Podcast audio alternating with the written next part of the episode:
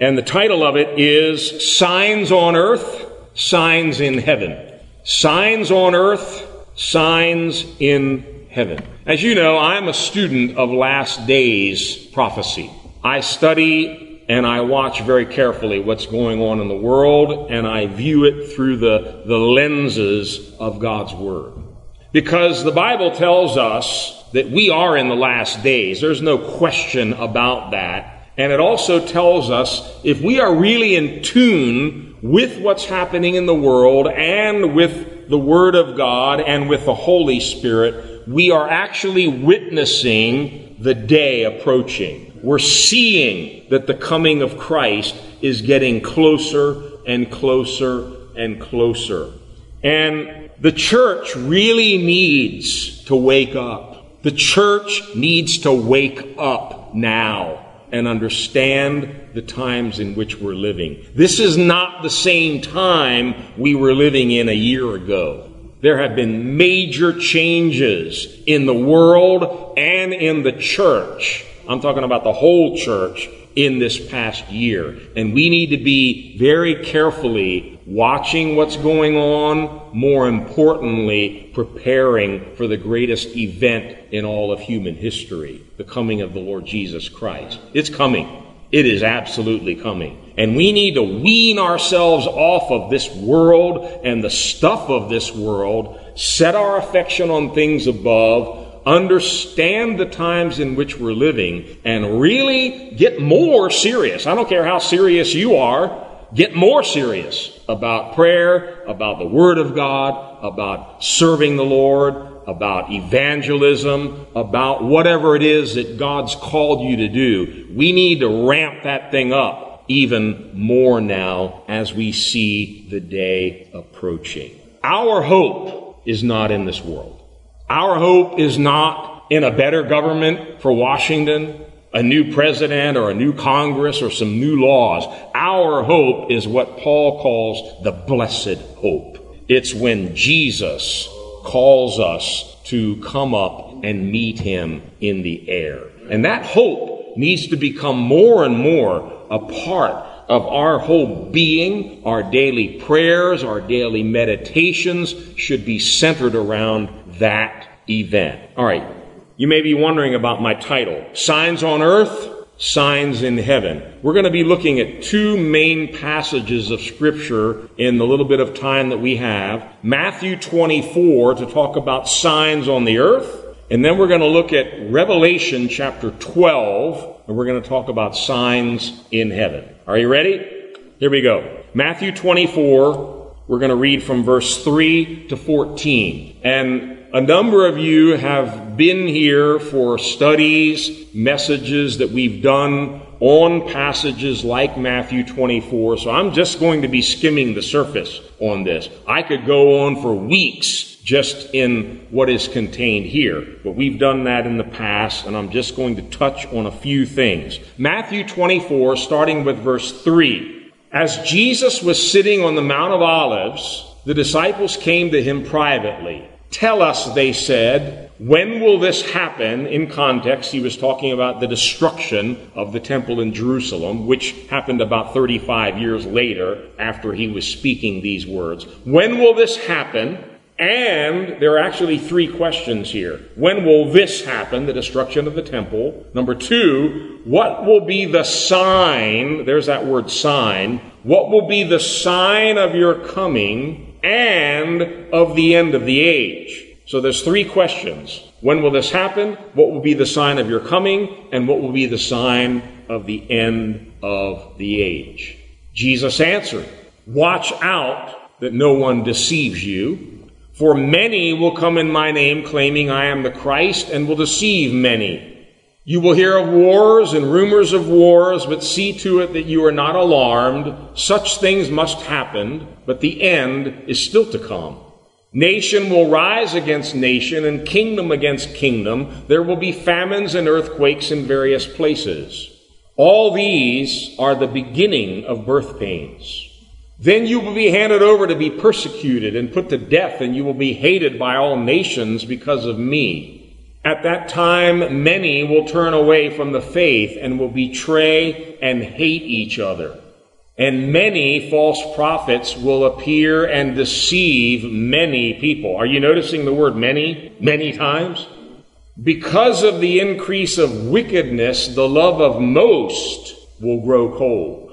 But he who stands firm to the end will be saved. And this gospel of the kingdom will be preached in the whole world as a testimony to all nations, and then the end will come.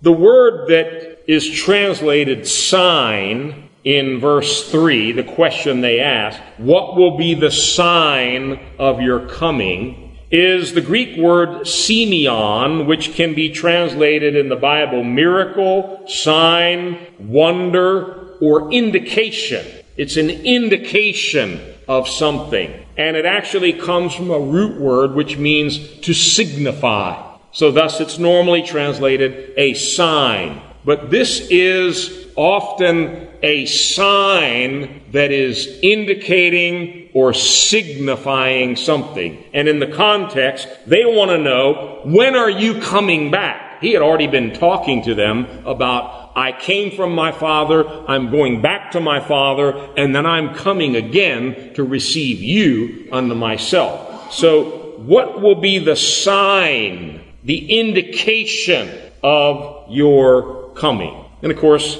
he lists many things here, and he says that they're going to be like birth pains. I've never given birth, and I don't plan on it.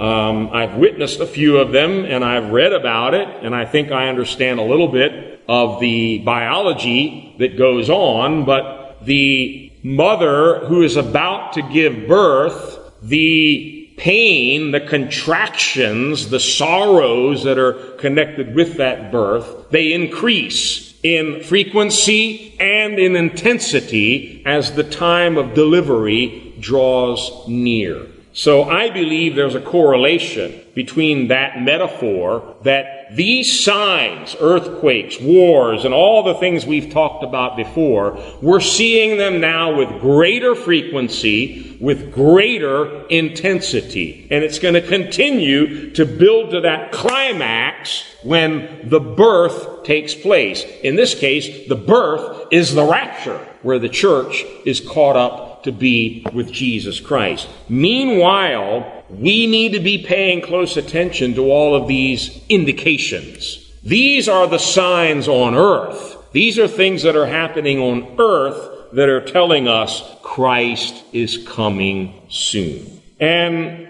did you notice how much of this passage Jesus talks about deceptions? Many deceptions, many false Christs, many false teachers, many false prophets deceiving many. That's the troubling part about this sign. But I want to tell you today, this sign is coming to pass with greater and greater force, with greater and greater intensity. And it's not something that is pleasant to watch, but it is happening. Deception is sweeping over the earth, and it's even entering strongly into many churches and religious groups. And we need to understand, Jesus said, watch for this. It's an indication of where we are on God's timeline. And those of you that were with us maybe a couple years ago, I forget when we did a message on end times,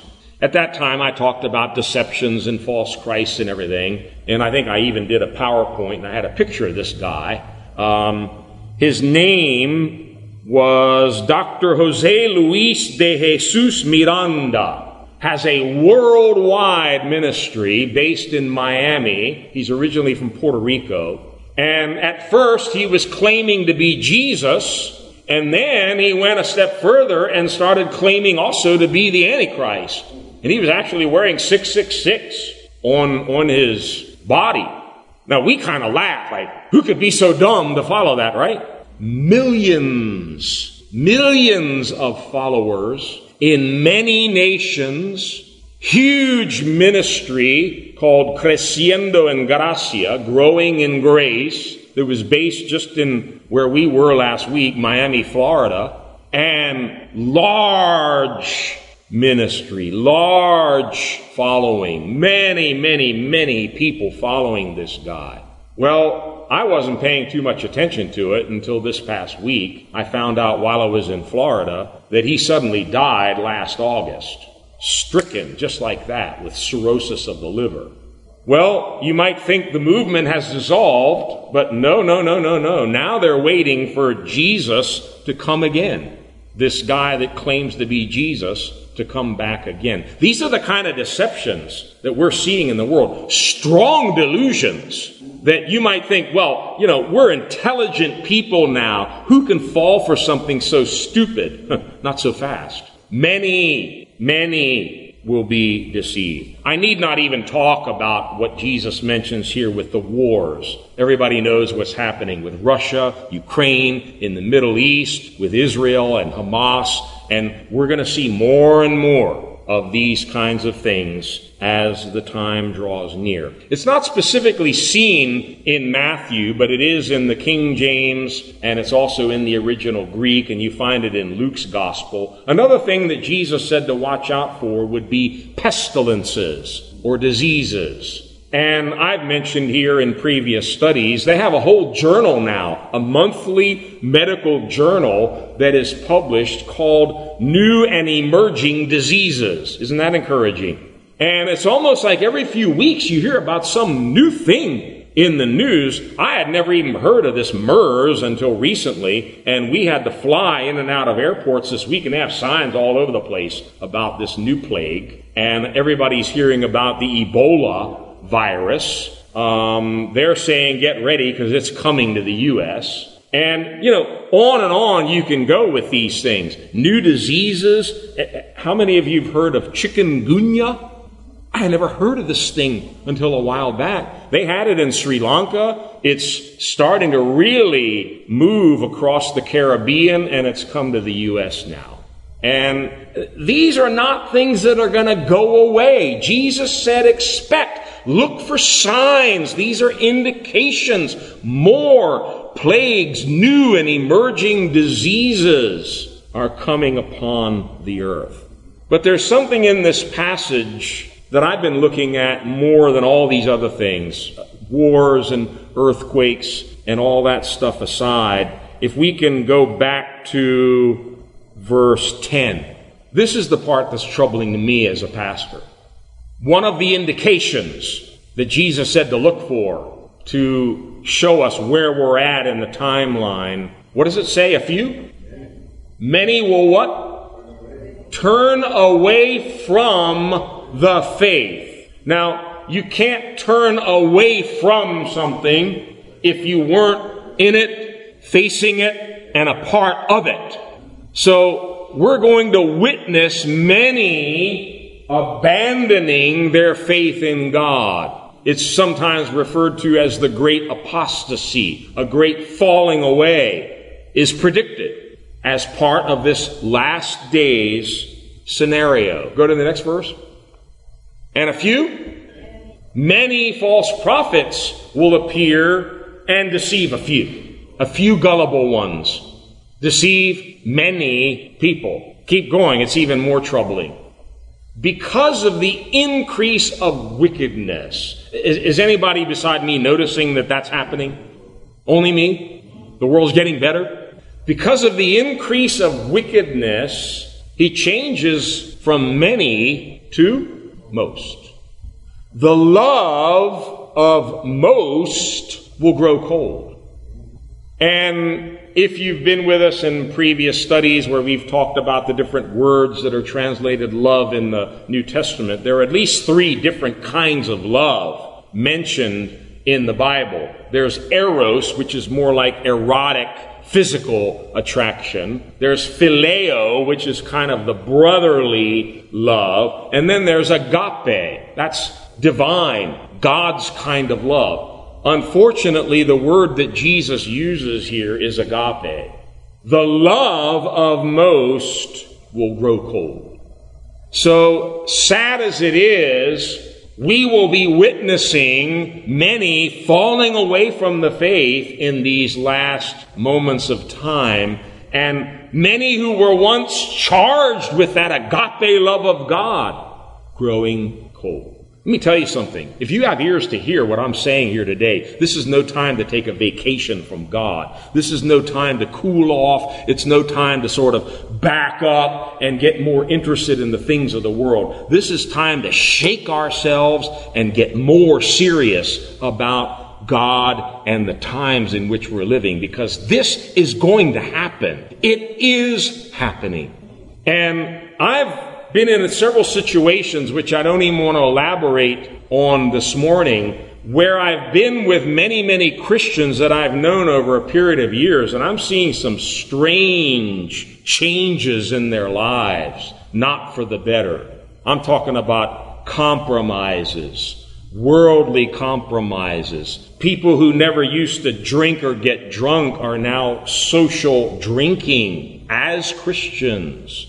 And this kind of thing concerns me, and I believe it's all a part of this growing cold. Compromising with the world, just sort of taking it easy. Jesus goes on in verse 13 to talk about what you and I need to do. He who stands firm to the end will be saved. And then verse 14, we need to be proclaiming the gospel of the kingdom to the four corners of the earth. This gospel of the kingdom will be preached in the whole world as a testimony to all nations, and then the end will come.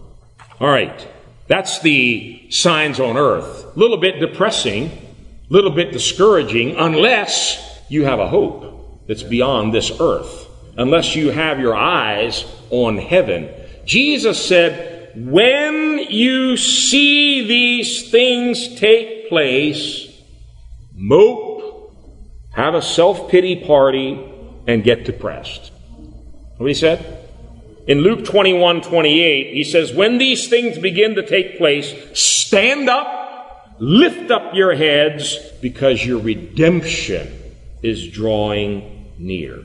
If you're seeing the day approaching, rather than getting depressed and discouraged and alarmed about what's going on in Russia or what's going on in the Middle East, inside your spirit is going, Hallelujah, we're getting ready. We're getting ready for blast off. I'm going to stand up. I'm going to lift up my head. I'm going to lift up my hands. I'm going to lift up my eyes and I'm going to get ready to get out of here because this is not my home. That is. Heaven is where we're headed. Heaven is where we need to be looking in these days. And that leads me to the second half of my message. Signs on earth, signs in heaven.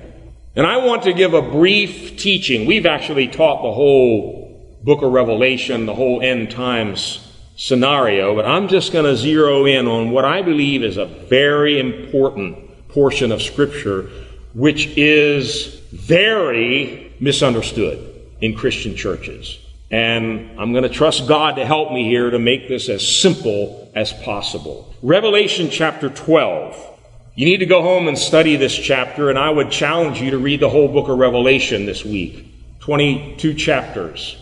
But in Revelation 12, we're going to do it piece by piece here. I want to read verses 1 to 6 to kind of launch us here.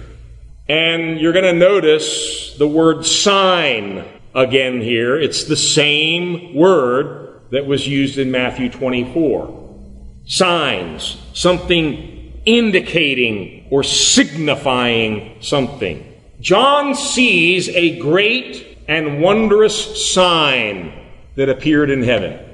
A woman clothed with the sun, with the moon under her feet, and a crown of 12 stars on her head. She was pregnant and cried out in pain as she was about to give birth. Then another sign appeared in heaven, an enormous red dragon with seven heads and ten horns and seven crowns on his heads.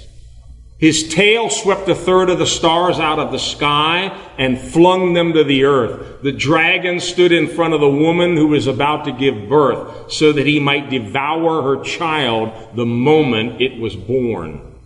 She gave birth to a son, a male child, who will rule all the nations with an iron scepter, and her child was snatched up to God and to his throne.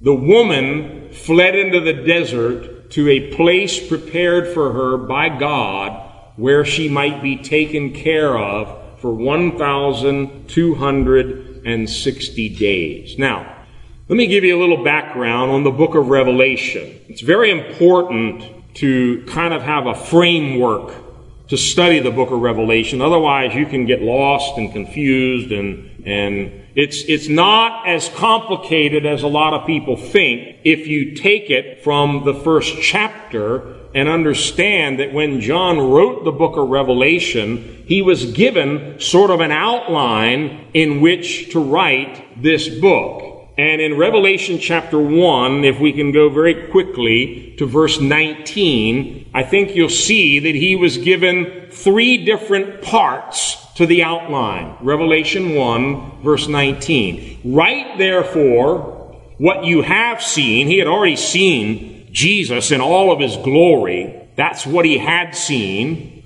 What is now and what will take place later. Past, present, future. Three parts. Chapter 1 describes what he had already seen. He's already written down his description of the vision of Christ. Chapters 2 and 3 are messages to churches that existed in Asia Minor at the time John was receiving this vision. So those two chapters are what is now. Jesus was talking to each church. I know what's going on in your church. I know what's happening in your church. And then what will take place later. It is my firm opinion, after studying the book of Revelation many, many times, that the bulk of the book is future prophecy. It's not a history lesson, it's prophetic concerning future events. And I think you'll see that even more clearly when we finish with the messages to the seven churches. Remember, that's what is now. Notice how the tone changes when you come to chapter 4 and verse 1. After this, I looked, and there before me was a door standing open in heaven, and the voice I had first heard speaking to me like a trumpet said, Come up here, and I will give you a history lesson. That what it says?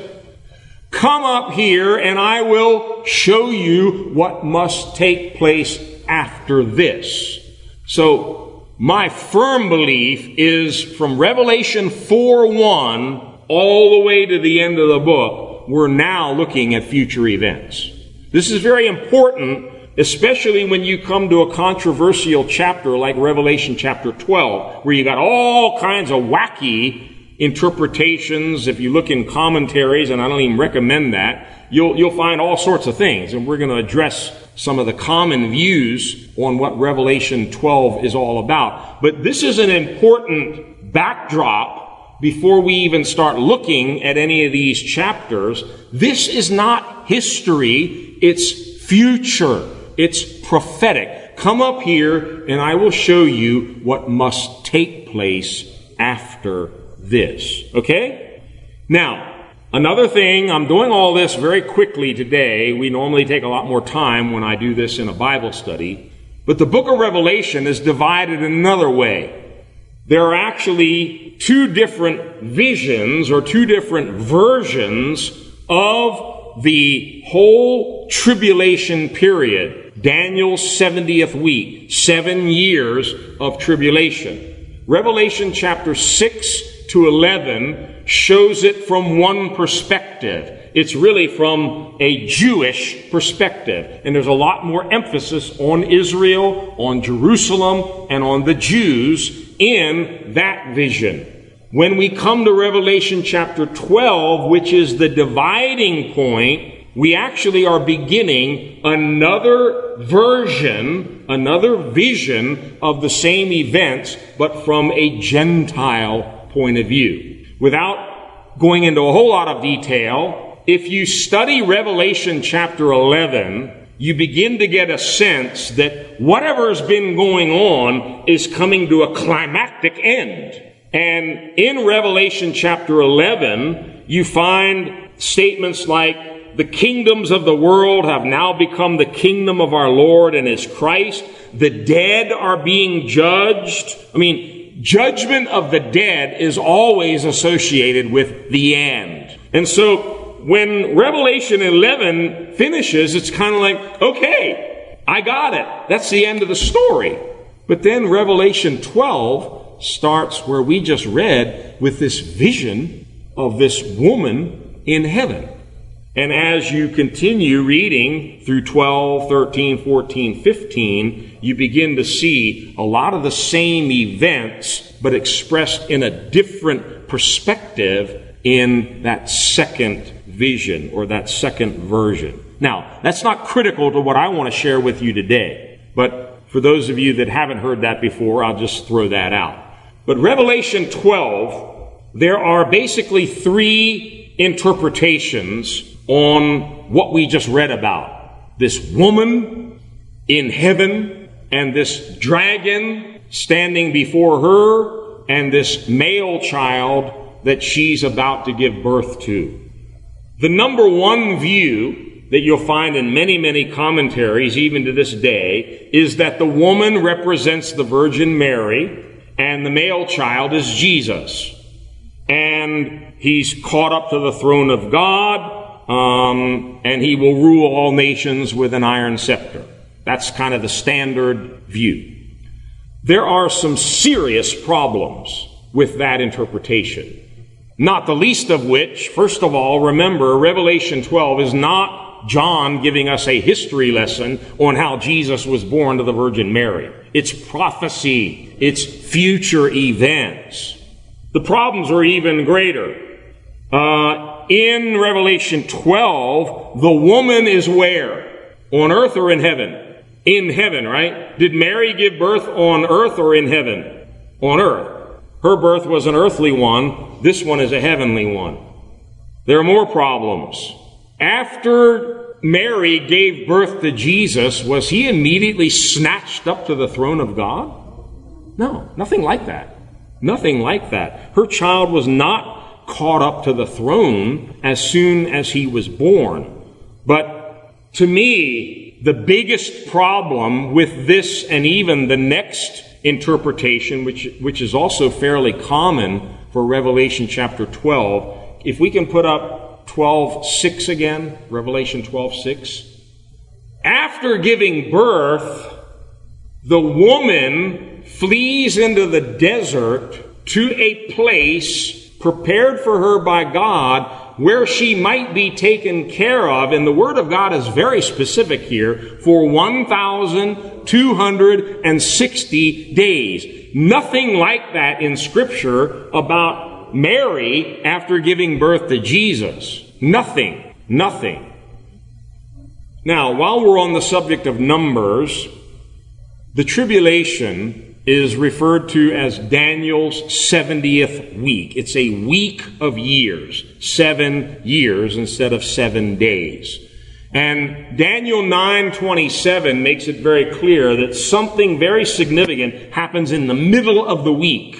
So most Bible scholars, people who study prophecy, they all see clearly that that seven year period is divided in half. There are two halves, three and a half year halves that make up the whole tribulation period. Well, 1,260 days is exactly three and a half years in the Jewish calendar. Their calendar year is 360 years, not 360 days, not years. 360 days, not 365 and a quarter like ours.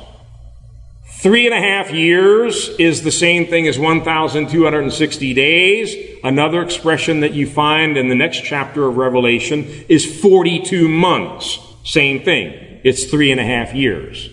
And then we're going to see later in Revelation 12 kind of a poetic way of referring to this same time allotment of three and a half years. And the phrase is time times and half a time. Just keep that in the back of your mind because we're going to be coming to that. But no way does this have any relevance to Mary giving birth to Jesus on the earth and Mary flees into the wilderness for three and a half years. It's not there. There's nothing like it. So there are a lot of problems with that interpretation, although it seems very logical and likely because of the fact that this male child that she gives birth to, it said in verse 5 that he will rule all the nations with an iron scepter. So surely that must mean Jesus, right? Not so fast. Not so fast. Now, we'll come back to that thought in a minute, but let me share with you view number two. This woman has a crown with 12 stars. Well, normally when you hear the word 12, two things should immediately pop into your mind. What's the first one? Israel. 12 tribes of Israel. What's the other one? 12 apostles. And you find both in Revelation 21 in the city of God. There are 12 foundations with the names of the 12 tribes and the names of the 12 apostles. So the second common view is the 12 stars signify the 12 tribes of Israel. And this woman is a picture of Israel. Remember, it's just a sign. It's signifying something. It's not a literal woman up in heaven. John saw a sign in heaven. So they see it as representing Israel who brought forth Jesus the Messiah through the line of Israel. Well, some of the same problems with that view. Revelation 12 is not a history lesson, not a history of Israel and the birth of the Messiah. We come to the same problem in this verse with the 1,260 days. How did Israel flee into the desert for three and a half years after the Messiah came forth? It doesn't make any sense. It just doesn't, doesn't line up. Revelation 12, again, is a heavenly sign. Earthly Israel brought forth the Messiah. And we don't have time to go into it this morning, but in Galatians 4, Paul makes a distinction between earthly Israel and heavenly Israel. Earthly Jerusalem and the heavenly Jerusalem. So there are major problems again with this second view. There's a third view which is not very popular, and I understand why, because of its implications. But I am convinced more than I've ever been in my Christian life, and I've been teaching this for 40 years. I am convinced more than I've ever been that there is a third view on what John is describing. The woman he sees represents the church. The 12 stars could very easily signify the 12 apostles, indicating this is a reference to the church that was initiated with the 12 apostles after Jesus' resurrection and ascension. She's glorious. She's clothed with the sun. She's standing on the moon. The moon is a symbol in the Bible of grace. The moon has no light of its own, but it reflects the light of the sun. So she's standing in grace. She's clothed with the light of the sun. She has this crown with 12 stars on her head. And I want you to notice an interesting contrast here. All of her beauty, all of her glory is external. It's external. It can be seen. There's a second player in the vision who is completely hidden. No external glory, no external beauty. Matter of fact, not external, because the man child, the male child, is still within her. Follow me here. The male child is within her. He's hidden. Now, the dragon is the second sign that John sees. John is told very clearly in the following verses, which we're going to come to in a little while, that we don't need to use our imagination on the second sign. We know who the dragon is. It's Satan. It's the serpent. It's the devil. We're not told exactly who the woman is, but we're given these little bits of information which are key to our understanding of what this woman represents. And here's the thing about this whole passage. That has convinced me beyond any shadow of a doubt that this isn't about the Virgin Mary. It's not about Israel. It's about the church. At the point we come to verse 4, back up a little bit to verse 4 here, Revelation 12. The dragon stood in front of the woman who was about to give birth so that he might devour her, devour her child the moment it was born. At this point, it'll change later in the chapter, but at this point, the dragon has no interest in the woman. His whole focus is on this hidden male child that is about to be born and snatched up to the throne of God. And in verse 5, we saw that after his birth, he will rule all nations with an iron scepter. Okay? Key words. Now, many of you have already gone through this teaching with us, but even if you have, how many of you, the first time you saw this verse, just assumed that because of that phrase, will rule all nations with an iron scepter, that it must be referring to Jesus? Right? Okay. That's logical. It's logical, but it's wrong. and I think I can show you why.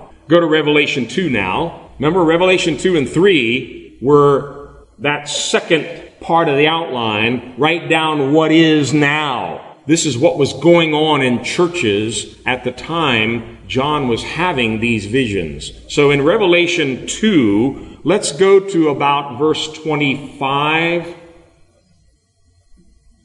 In this message to the church in Thyatira, he's told them, hold on to what you have until I come. Okay? He's talking to the church. Now keep going. To him who overcomes, by the way, this is the theme in all seven messages to these seven churches. You have the church, and within the church, another group that was hearing what the Holy Spirit was saying to them overcome, persevere, triumph in your faith. To him who overcomes, and does my will for a little while to the end. Where did we read that? Matthew 24. Faithful to the end. To him who does my will to the end, I will give authority over the nations. Now stop. Is he talking to Jesus here? No, he's talking to the church. Those Christians who, by God's grace and by listening to the Holy Spirit, are able to overcome, live victorious, triumphant lives in their faith, God says, I'm going to give you authority over the nations. Okay? The clincher is the next verse.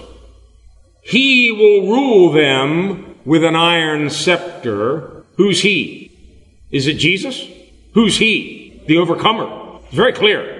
This is why when you're studying the Bible, you have to get the context. Find out what is going on around that particular statement. He, the overcomer, will rule them because he overcame. God gave him authority over the nations. He will rule them with an iron scepter. He will dash them to pieces like pottery, just as I, who's talking here?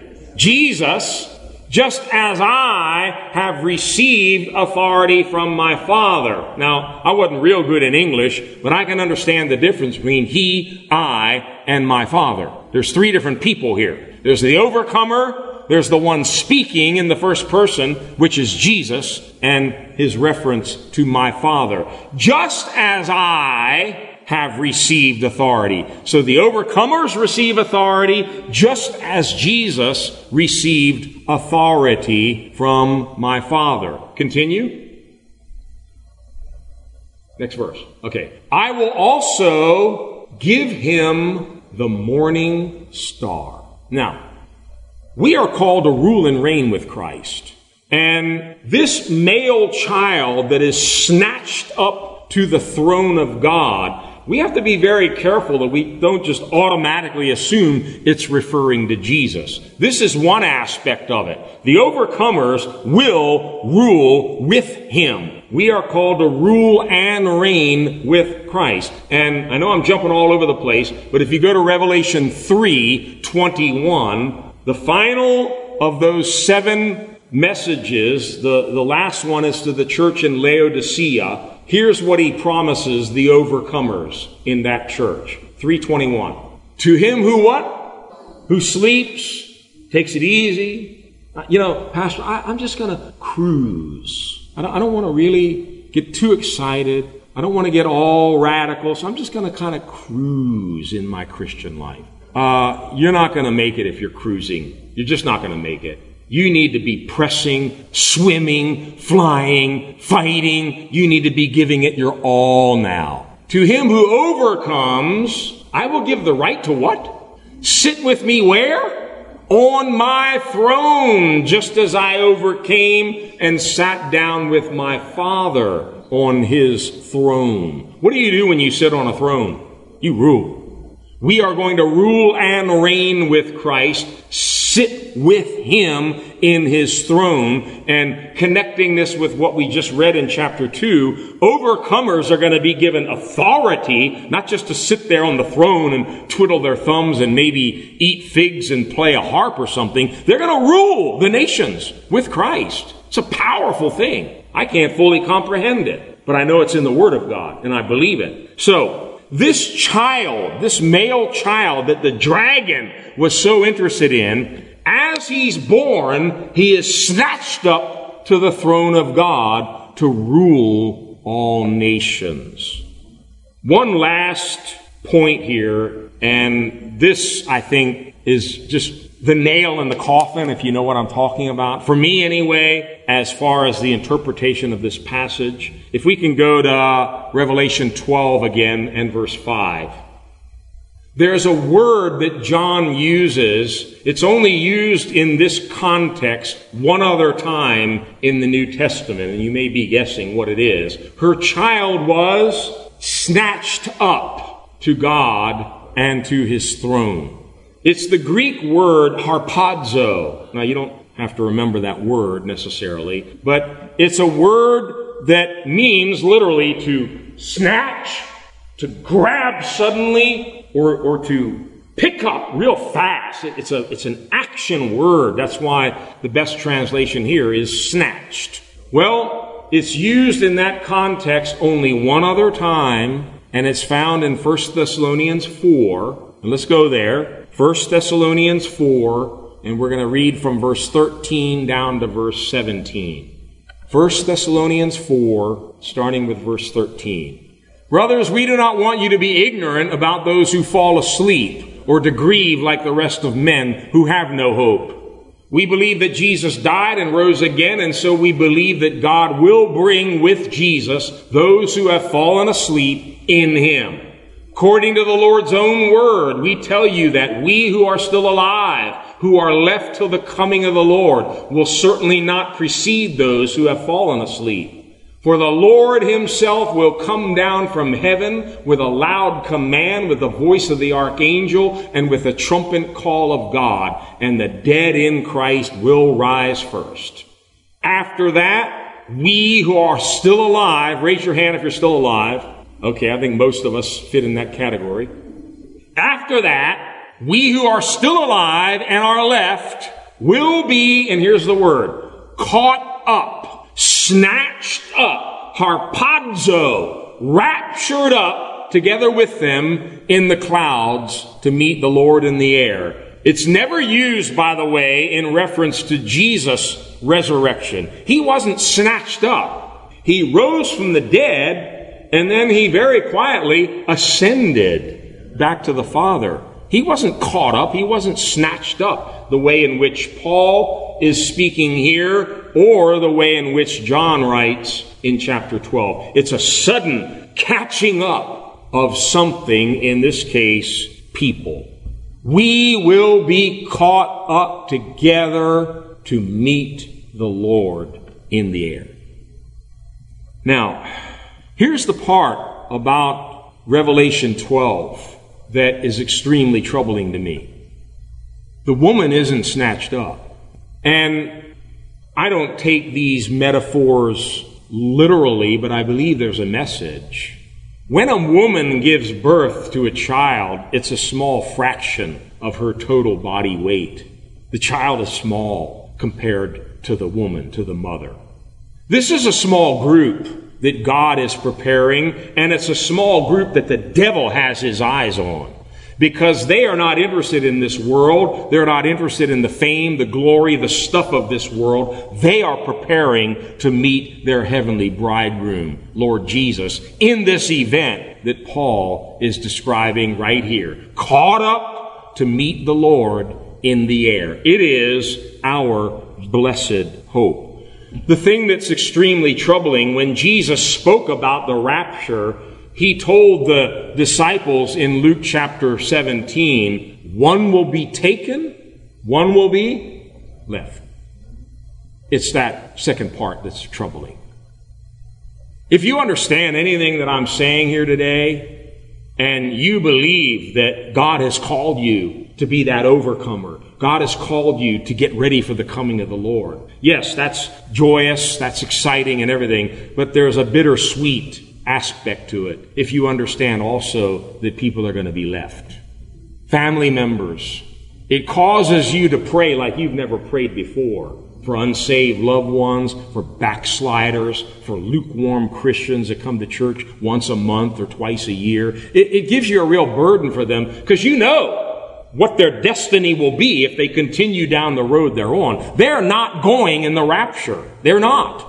And you may stone me for this, and I'll stake my whole life, my whole 40 years of ministry and study in the Word of God on this. They're not going in the rapture. Many, many, many are going to be left behind. Now, quickly, back to Revelation 12, and we're going to pick it up at verse 7, and trust me, we're, we're going to finish this thing up pretty quickly, so bear with me. Revelation 12 from verse 7.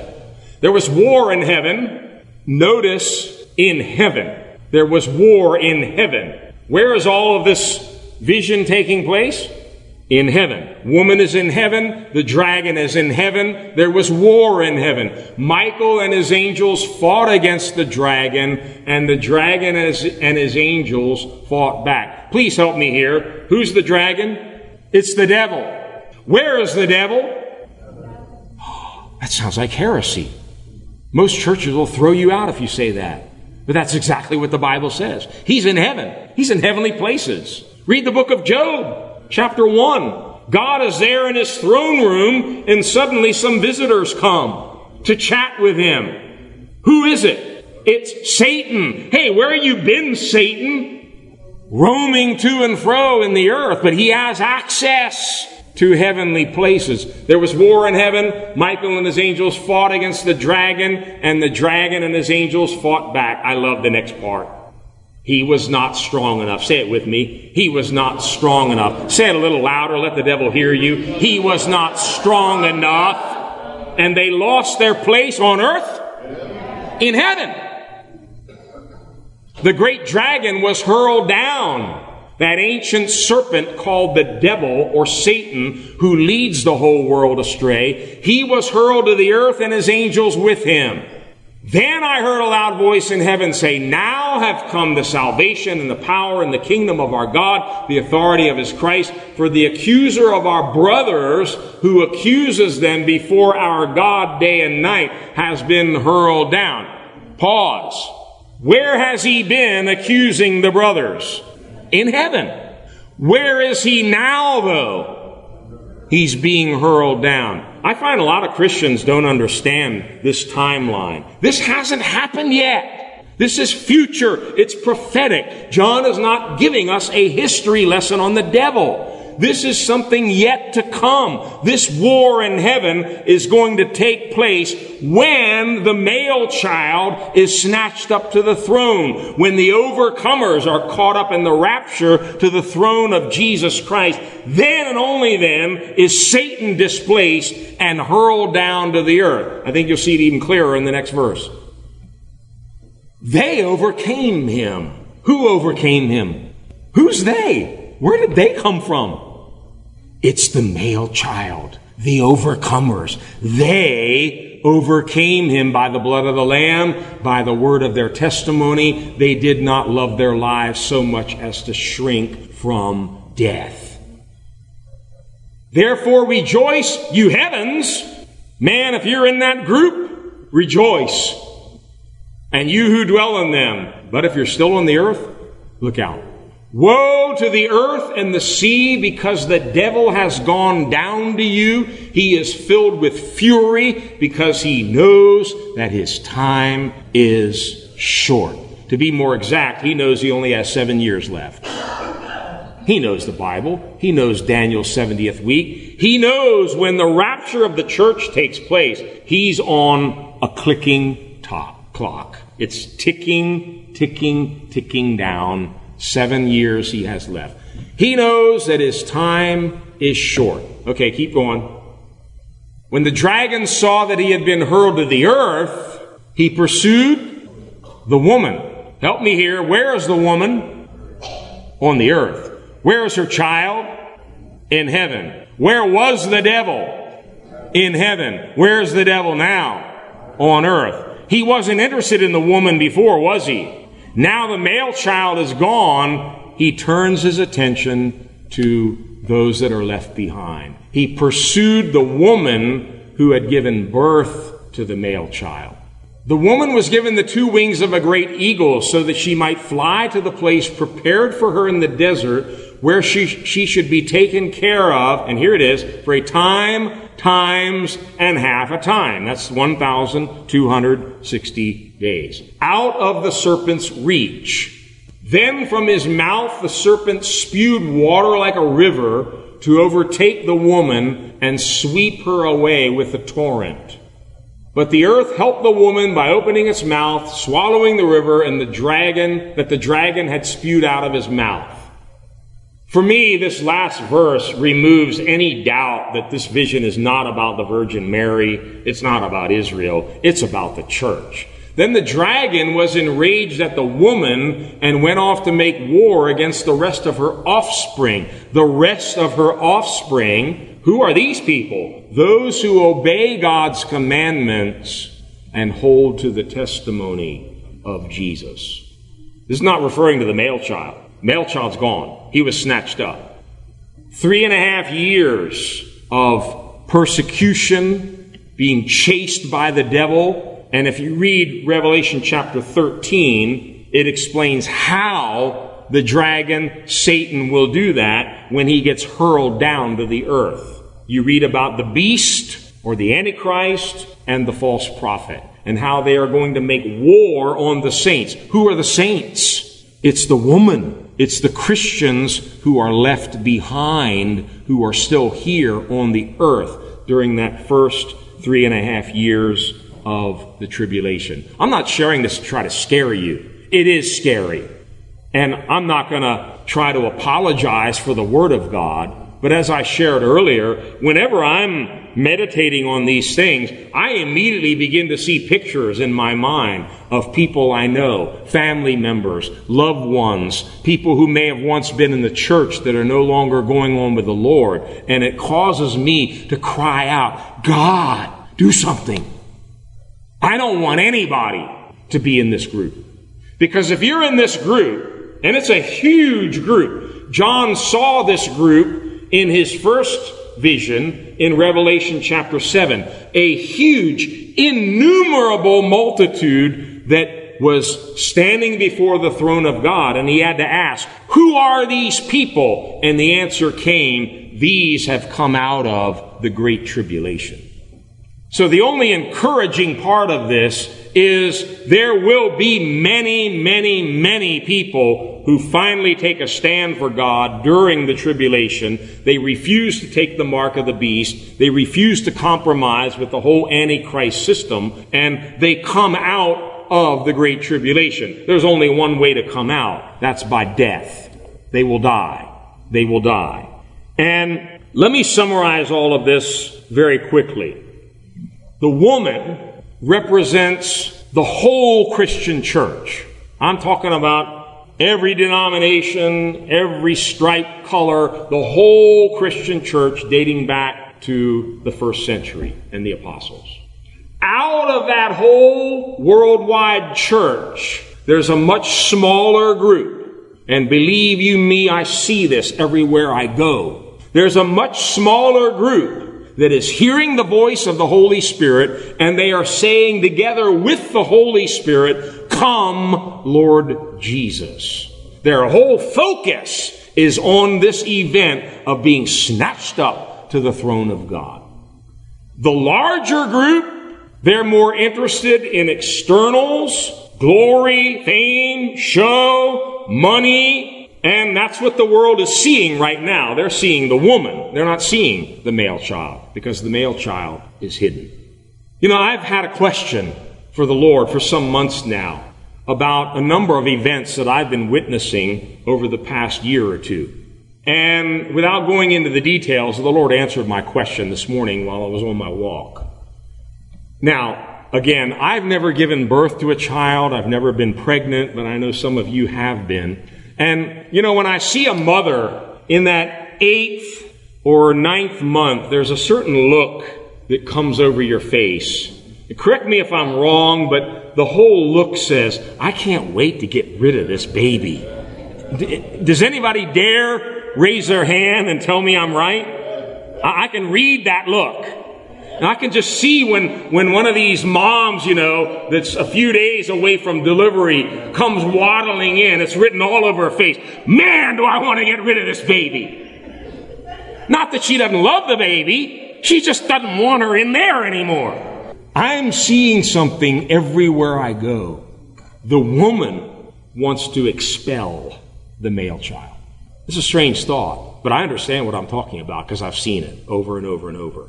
Precious men and women of God that are people of integrity. They love God. They're seeking God with all of their heart. Strangely and suddenly, they're being kicked out of their churches. They're being expelled from their ministries, and they're wondering why. God answered me this morning. This has been my question for several years. Lord, why is this happening? Why is this happening? He says, the woman wants to get rid of the child. And there is, like I shared a couple weeks ago in this church, there is a, a striking separation taking place between these two groups. One group is getting more and more excited about the world, looking like the world, dressing like the world, singing like the world. Oh, they want big everything, big temples, big money, big this, big that, and the other. And then there's another smaller group. They're fasting, they're praying, they're crying out to God. They want the Lord to return. And in Revelation 22 verse 17, and I'm going to end with this verse, 22, 17. This is their heart's cry. Listen to me very carefully. Next verse. The Spirit and the bride say, Come. Let him who hears say, Come. Whoever is thirsty, let him come. And whoever wishes, let him take the free gift of the water of life. There's a group in the earth today. They're full of the Holy Spirit. They're listening to the Holy Spirit. And they're actually becoming one with the Holy Spirit. Notice the Spirit and the bride, two different entities, they're saying one thing. They're saying, Come, Lord Jesus. And there is a group that, in the midst of all the confusion and all the earthly signs that we talked about, they're hearing the Holy Spirit. And what the Holy Spirit keeps whispering to them is, Stand firm, be strong, Persevere to the end because the end is near. And my son will come and he will not tarry and he will take you up just as he promised. And they're basically living their lives in that hope and it's echoed by the fact that they and the Holy Spirit are saying the same thing. Come, come, Lord Jesus. And you know, I'm not trying to sound critical, but we were with Pastor Wison and Leda this past weekend. They travel all over the world. They minister in many, many, many big, famous churches because of their music ministry. And they share with me with tears whenever they come back from these trips. The churches that they minister in, they're not really interested in hearing messages like what I'm sharing here. They, they don't want to hear about holiness, getting close to the Lord. What they want to hear about is bigness, greatness. Let's make more money. Let's become more famous. And they say it's so hollow. They were telling me about a huge church that they were in recently. Ten Sunday services, brother. Ten. Every Sunday, they have to have 10 services to take in all the people. And yet, so hollow, so empty. You know, I'm not really interested in all that. I really am not interested in all that. I want to get closer to the Lord. I want to know Him better, and I want to make Him known to as many people as I can. But I've been revived in my conviction in recent days that I want to get ready for the coming of the Lord. And whoever wants to come along, let's do it. Let's encourage each other. Let's pray. Let's work. Let's do what we have to do. But let's keep our eyes on the ball. Let's keep our eyes on things above. Jesus Christ is coming soon. He will not delay. We need to wake up, stand up, lift up our eyes, lift up our voices, lift up our heads, understand the times in which we're living, be excited about the times in which we're living, but also take a burden for those around us that, I don't know, sometimes it seems to me like they're on another planet. They're not even paying attention to what's going on in the world. They don't have a clue what the Bible says. And it's just like Jesus said. In that day, people will be marrying, eating, drinking, giving in marriage, and they won't have a clue until it's all over. I don't want people to be taken by surprise. I want us to be watching, ready, prepared when Jesus comes. Let's all stand. Father, these are sober times in which we live. There are wars, rumors of wars, conflicts across the earth. Young and old alike are dying, tragic deaths, drug overdoses, and on and on the list goes. We're seeing the rise of rebellion, of lawlessness, of wickedness throughout the earth. And Lord, you are again reminding us that these are all just indications, all signs of the times in which we live. God, I pray not only for this church, but for your church worldwide, that there would be an awakening to the times in which we live. There would be a heart cry coming from the Holy Spirit. Come, Lord Jesus. God, we can't pray that if we know we're not ready. So Lord, included in that cry is a cry for you to work in our hearts and lives and prepare us for your soon return. Lord, you're coming for a church without spot, without wrinkle, without blemish. And it's a scary thing when we see what's going on in the world today. But God, we know that you've called us. And we know that your grace is sufficient to finish the good work which you started in our lives. Lord, I pray for each one here today, those listening to this message, both present here today and maybe others that will listen to it on the internet or through recordings. I pray that the Holy Spirit would pierce through and get a hold of our hearts, get a hold of our minds, get a hold of our lives, that we may position ourselves to be ready for these events that are about to unfold. God, we surrender. We commit our lives into your hands today. We trust you. You are our salvation. And we trust from beginning to end, you will save us. In Jesus' mighty name we pray. Amen and amen.